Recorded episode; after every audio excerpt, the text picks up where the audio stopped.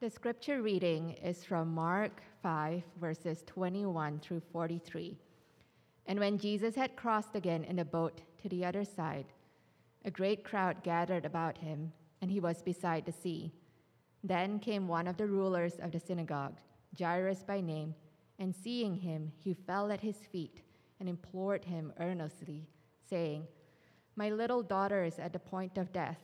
Come and lay your hands on her, so that she may be well and live. And he went with him, and a great crowd followed him and thronged about him. And there was a woman who had had a discharge of blood for 12 years, and who had suffered much under many physicians, and had spent all that she had, and was no better, but rather grew worse. She had heard the reports about Jesus, and came up behind him in a crowd and touched his garment. For she said, If I touch even his garments, I will be made well. And immediately the flow of blood dried up, and she felt in her body that she was healed of her disease. And Jesus, perceiving in himself that power had gone out from him, immediately turned about in the crowd and said, Who touched my garments? And his disciples said to him, You see the crowd pressing around you, and yet you say, Who touched me? And he looked around to see who had done it. But the woman, knowing what had happened to her, came in fear and trembling and fell down before him and told him the whole truth. And he said to her, Daughter, your faith has made you well. Go in peace and be healed of your disease. While he was still speaking, there came from the ruler's house some who said, Your daughter is dead. Why trouble the teacher any further? But overhearing what they said, Jesus said to the ruler of the synagogue, Do not fear, only believe. And he allowed no one to follow him except Peter and James and John, the brother of James. They came to the house of the ruler of the synagogue, and Jesus saw a commotion, people weeping and wailing loudly. And when he had entered, he said to them, Why are you making a commotion and weeping? The child is not dead, but sleeping. And they laughed at him. But he put them all outside and took the child's father and mother and those who were with him and went in where the child was. Taking her by the hand, he said to her, Talitha Kumi, which means, Little girl, I say to you, arise. And immediately the girl got up and began walking, for she was 12 years of age, and they were immediately overcome with amazement.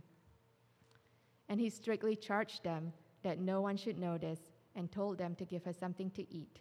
This is the word of the Lord.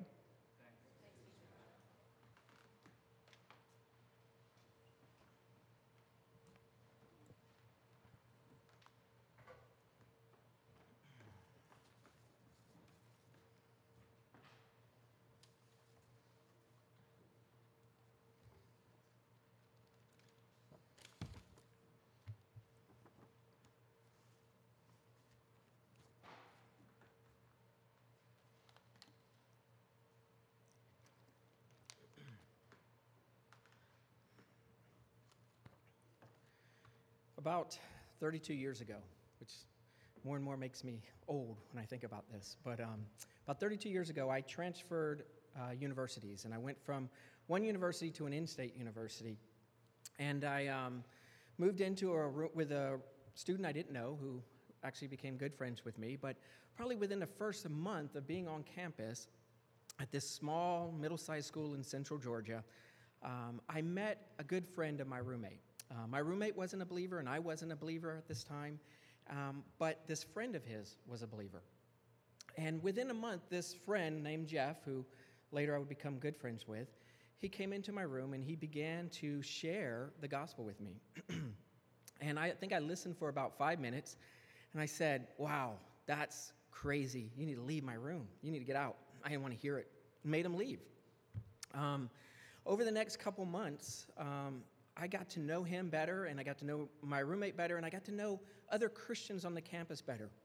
I don't know how, um, in a sense, uh, just ended up going to some Christian ministry things that uh, to this day I look back and I go, why in the world did I go to this? I have no idea why.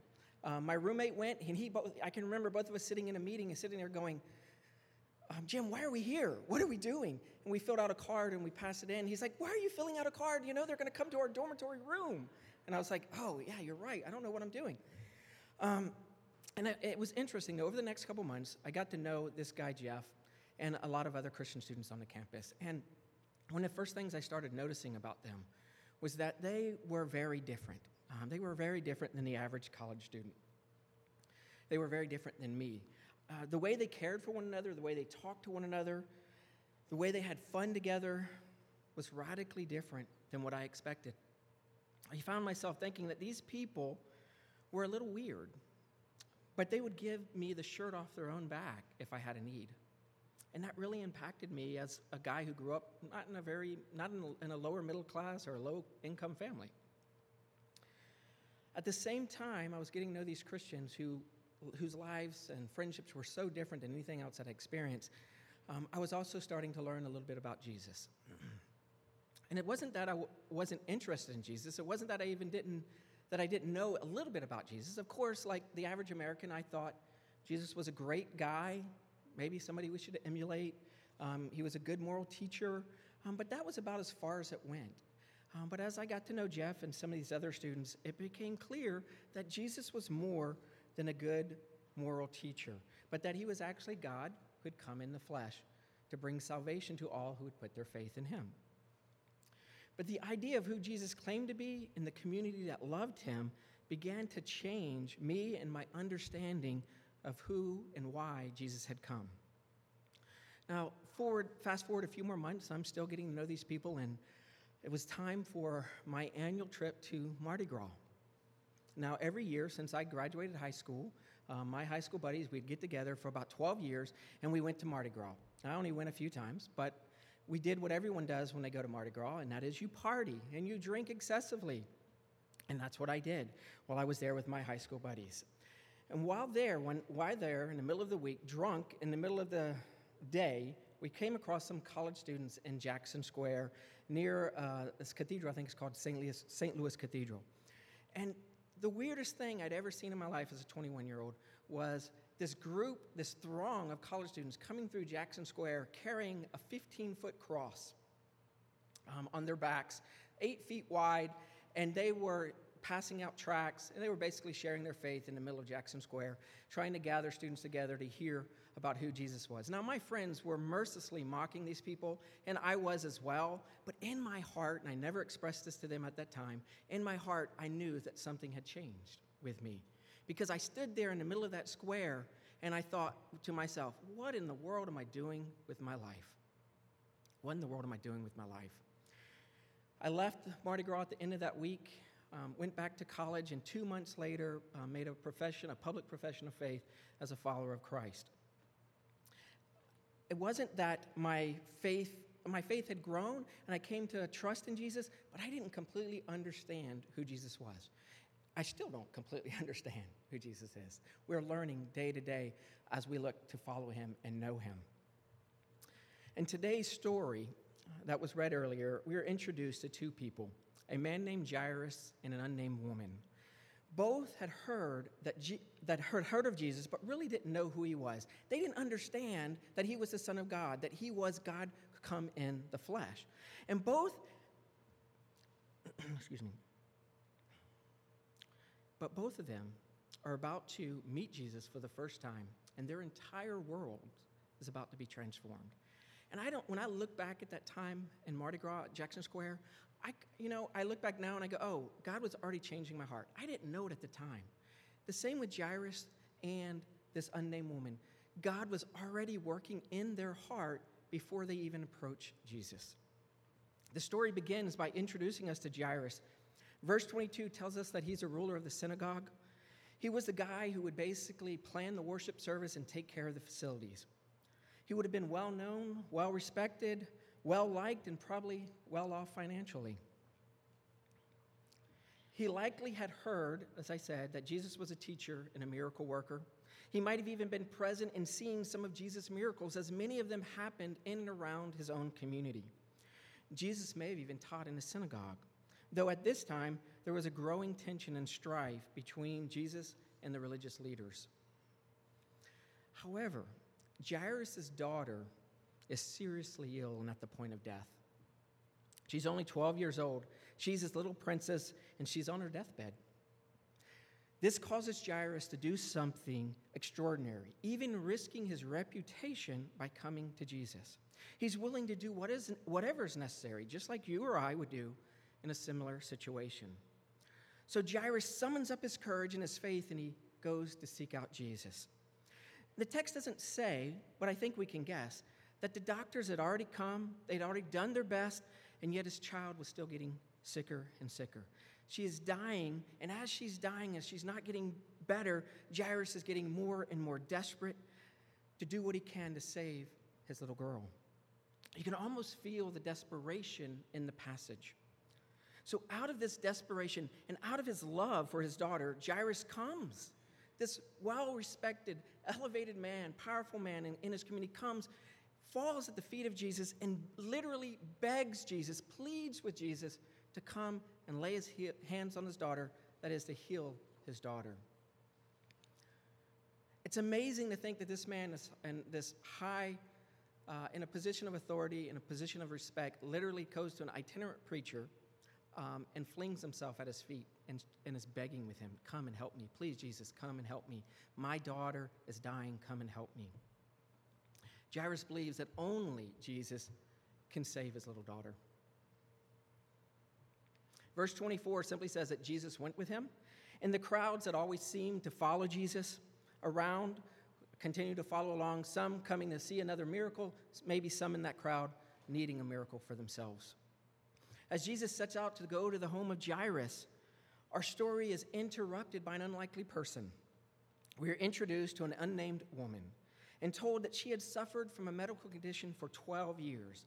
She had a bleeding issue for, long, for as long as Jairus' daughter had been alive. She faced all kinds of obstacles because of this issue, and she suffered greatly from it. She suffered physically. The constant blood loss would have weakened her and made her anemic. She would have had very little energy, and just living and doing life would have been exhausting for her. She suffered financially. We're told that she had spent all that she had that the doctors and their remedies had not helped her, but had rather impoverished her and made her worse. And she also suffered socially. According to Leviticus 15, she was considered unclean. Her continuous bleeding made her unclean, and anything her continuous bleeding made her unclean, so that anything she touched or anything that she touched with her, her hand, a person or thing, was also made unclean by her. She was not welcomed in the community. She was not welcome in the synagogue. She was basically an outcast in her own society. She would have lived separately from everyone else, having next to no contact with, it, with people. However, like Jairus, she was desperate. Somewhere, this poor woman had heard about Jesus. Maybe she had heard how he had healed the unclean leper in Mark 1, or maybe she had heard how Jesus had healed this man who was possessed by demons at the beginning of chapter 5 and restored to complete health to his right mind. And she had heard about these stories, and because of that, she is seeking out Jesus because she is desperate and in need of a miracle. She believed that, that touching Jesus, that only Jesus, and that touching his clothes would actually heal her. Though coming from totally different worlds, both she and Jairus were in the exact same position. They were desperate, they were hopeless, and they were willing to do whatever was necessary to be restored. So this unnamed woman reached out in fear and faith and touched Jesus' garment. Bam! She's the blood immediately stops. She knows, she says immediately she feels in herself that she's been healed, that she's made clean.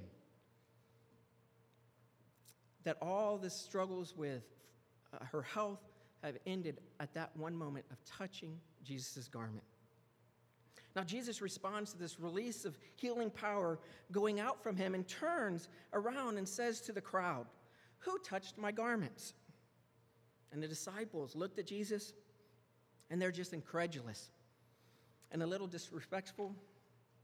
And they're thinking, What in the world, Jesus, are you talking about? Who touched your garment? Look around you. Everybody's pressing on you. Everyone is touching your garment. How can you ask such an absurd question? And like so many times before and after, the disciples still did not grasp who stood in their midst. However, Jesus ignored the disciples and continued to look around the crowds. And this woman, trembling, came and fell at his feet just like Jairus, and she told Jesus her entire story. We might have expected Jesus to respond in anger or judgment. After all, an unclean woman touching Jesus should have made him unclean. But the opposite happened. Jesus' touch made the woman clean. And Mark is making it clear here and elsewhere in his gospel that Jesus' purity and power is greater than her impurity, than our impurity. Jesus responded to this woman's compa- with com- this, the story of this woman with compassion and tenderness. There's no scolding, there's no disdain, there's no judgment, just loving restoration. All her shame, all her guilt, all her fears swept aside when Jesus looks at her and says, Daughter, daughter, your faith has made you well. Go in peace and be healed. No longer living as an outcast, but as a child of the kingdom of God, as a daughter of the king. This interlude comes to an end when messengers arrive bringing horrendous news of the death of Jairus' little girl. We are left to wonder what Jairus felt upon hearing this news. Was he angry or frustrated with Jesus for not coming more quickly? Was he angry with this woman for interrupting Jesus, not letting Jesus get to his house on time? Was he despairing or sad? The text doesn't tell us at all. But regardless, Jesus used this little interruption to teach Jairus a valuable truth. Jairus needed to see faith in action to increase his own faith in Jesus' power and authority. He needed the reminder of this woman with an issue of bleeding to fully understand that faith in Christ, that trusting in Christ, can overcome all obstacles, from incurable diseases to death itself. The story continues, goes on and continues with Jesus and his inner, cycle, and his inner circle of disciples, along with Jairus hurrying to his home. They arrive at the home and they're immediately confronted with crying and, and wailing because of the death of the child. And to everyone's surprise, Jesus rebukes the mourners and tells them, The child is not dead, she's just sleeping. And at this, their weeping turns to mocking laughter. The mourners must have thought that Jesus was a fool not to understand that this little girl was dead. But Jesus is no fool. He knows that he holds authority and power over death. So he dismissed the mourners from the house and went with the mother, the father, and his disciples to the bedside of the sleeping, dead little girl. He reached out and he took her hand and he said, Little girl, I say to you, arise. And immediately she got up and began walking, and he gave her something to eat. And the story ends with everyone was amazed at this miracle that had been performed. Now, as we come to the end of the story, I want us to look at three themes that sort of run throughout this text today. These three themes are large, and we could easily preach a sermon on each one of them. And I promise I'm not going to do that. I, you'll be out of here before lunch. I'm not telling you what time that will be, but it will be before lunch. No, I'm just kidding. Um, the first theme running through this entire story is simply faith.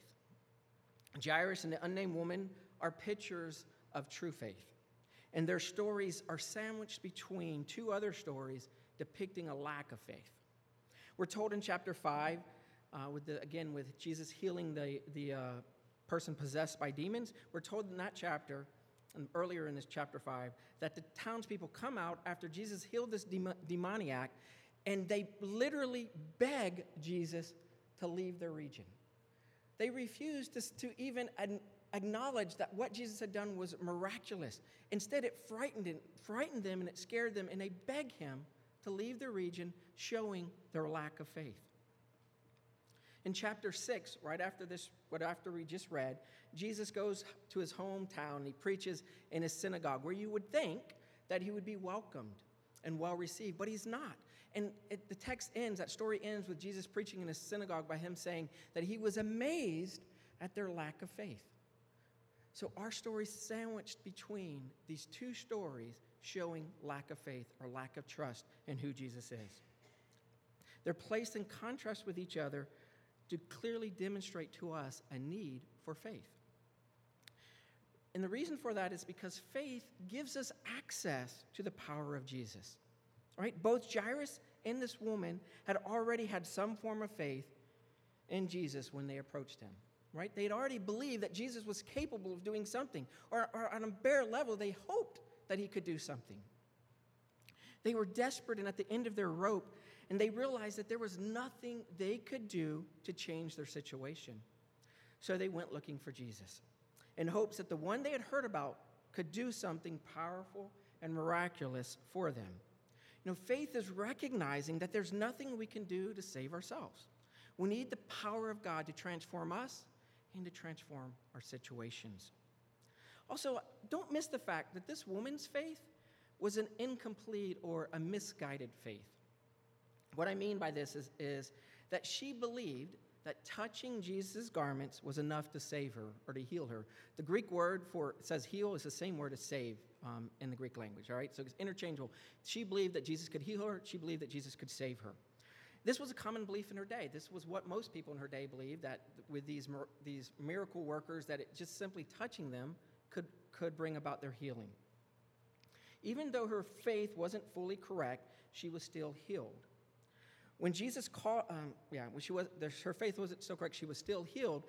So think about this for a second. This woman who had this misguided belief, a misguided faith, thinking that, oh, I can touch Jesus' clothes and I'm going to be healed, still was healed. She had enough trust that Jesus still said there was enough trust in that misguided faith, in that unplaced faith in garments instead of Jesus himself, fully not fully understanding him, that Jesus still healed her. When Jesus called her out in the story and demanded to know who touched him, it was an act of kindness on his part. He wasn't trying to embarrass the woman. He was calling the woman to acknowledge her healing before the crowd so that she would understand that it was faith in Jesus that made her well, not his clothes. Now, I don't know about you, but this story really encourages me because I think back to when I first came to faith in Christ. I didn't understand completely who Jesus is. I don't understand completely who Jesus is now. Sometimes my faith is lacking. Sometimes I have anxious faith. Sometimes I have little faith. But the, the truth in this story is that we don't have to ha- we don't have to have all of our theological ducks in a row for Jesus' power to work in our life, for Jesus' power to work in our situation. And when we lack faith, as Mark will say later in chapter 9, we can say, Jesus, help me in my unbelief. Help me in my unbelief. Faith is also not a one time act. You know, I think sometimes we get caught up thinking that, oh, yeah, we entered into the Christian faith through faith, um, and that's good enough. We go about our merry way. But in this story, when Jairus received the news that his little girl had died, Jesus said to him, Do not fear, but continue to believe. He said, Do not fear, but believe. And that's in the Greek, it's continue to believe in the power and the person of Jesus. Faith is an ongoing tr- act of trust in the power of Jesus no matter what comes our way. Our lives are to be lived by faith. J.C. Ryle says it this way um, By faith we begin, by faith we live, by faith we overcome, by faith we enter into rest. We are simply to be living day by day in faith. The second major theme that I want us to see in this text today is that the kingdom of God is inclusive. And you can't help but see that in this text, and I think we'd be remiss not to talk about that. Jairus and this unnamed woman are presented as opposites in every possible way. He's a man who was probably wealthy, as I said, ritually pure, and well connected. She's unclean, poor, and outcast, and female. She was among the lowest of the low in her society. And their stories, though, don't focus on their differences, but rather show us where there's commonality. Their great unifier is their desperation and their faith in Christ, and their faith in Jesus. Faith enables the unclean or the pure, the rich or the poor, access to Jesus, access to his power. Before Jesus and in his kingdom, Jairus and this woman are valued as equals. As followers of Jesus, this is to be our pattern as well. In Christ, through faith, we are equal. We're not to be separated out by money, ethnicity, position, or power. We're to treat one another as equals with love, respect, and compassion. And we're to work toward removing divisions and obstacles that might divide us. The third and final theme I want us to look at briefly again is that is the power and authority of Jesus to bring new life uh, and to bring restoration out of any situation. Now, there are four miracle stories that start in Mark chapter 4 and run through the end of chapter 5. They go out of their way to show Jesus' power and authority over all creation and present him to be more than a miracle worker, to be more than a teacher. These miracle stories show us that Jesus, who Jesus really is. He's God in the flesh who has come with power and authority to right our broken world. Each story presents the power and authority of Jesus over some aspect of this broken world. The first story in chapter 4 has Jesus calming the storm, which depicts him as Lord of nature or Lord of creation. The second story in chapter 5, again with the, the demoniac, presents Jesus as Lord over all evil powers, over the dominion and powers of Satan and his minions. And of course, the two stories we read declare Jesus' authority and power over death and incurable diseases. The woman and Jairus' daughter are both saved from illness and death, but not from all death and not from all illnesses. The woman may still have encountered other health issues later in life and would eventually die. The little girl is raised to life, but it's still mortal life. She later died. These stories show us that death and illness will not have the last say because illness and death are not the normal cycle of life as Genesis 2 makes clear, because of the power and authority of Jesus demonstrated through his resurrection, Revelation 21 says that when the fullness of Jesus' kingdom has come, every tear will be wiped away. All pain will be put aside. There will be no more, no more uh, mourning, for death shall cease to exist. Death is, as one writer states, a tragic intrusion for humanity, an aberration resulting from a fallen creation. Through the raising of Jairus' daughter and the healing of the woman, Jesus begins to correct this aberration. The little girl's death and resurrection foreshadow what Jesus will accomplish through his own sacrifice for sin and his resurrection from the dead. New life and new restoration begins and is completed in Jesus. Know, there's a story I read actually recently, I'd never heard this, but there's a story about Martin Luther's 14 year old daughter named Magdalena. She had contracted the plague and was dying, and Luther, of course, was brokenhearted, and he knelt beside her bed and begged God to release her from pain. When she had died and the carpenters were nailing the lid of her coffin, Luther screamed out, Hammer away! On doomsday, she'll rise again. He shouts this out because Luther understood all who are united to Jesus in faith are promised salvation, healing, and restoration. Though today our bodies are mired in illness and decay, but a day is coming, brothers and sisters, a day is coming when in Christ death and decay will be swallowed up in victory, in Christ's victory over death for you and me. Which means that the old order will be completely transformed for those who belong to Jesus, so that when we fall asleep in death, we will one day awake to Jesus' voice of daughter, son, get up, come and eat, for we will be in our Father's kingdom, and we will eat at the marriage supper of the Lamb. Let's pray. Oh, Lord Jesus, we long for that day when you make all things complete. And though we have a glimpse of that in you, in your life, in your resurrection, we long for it now. And so we pray, Father, that you would give us faith, trusting faith in our King, trusting faith in Jesus, who would equip us and enable us to live life fully and freely in the power of Jesus and Him alone. In His name we pray. Amen.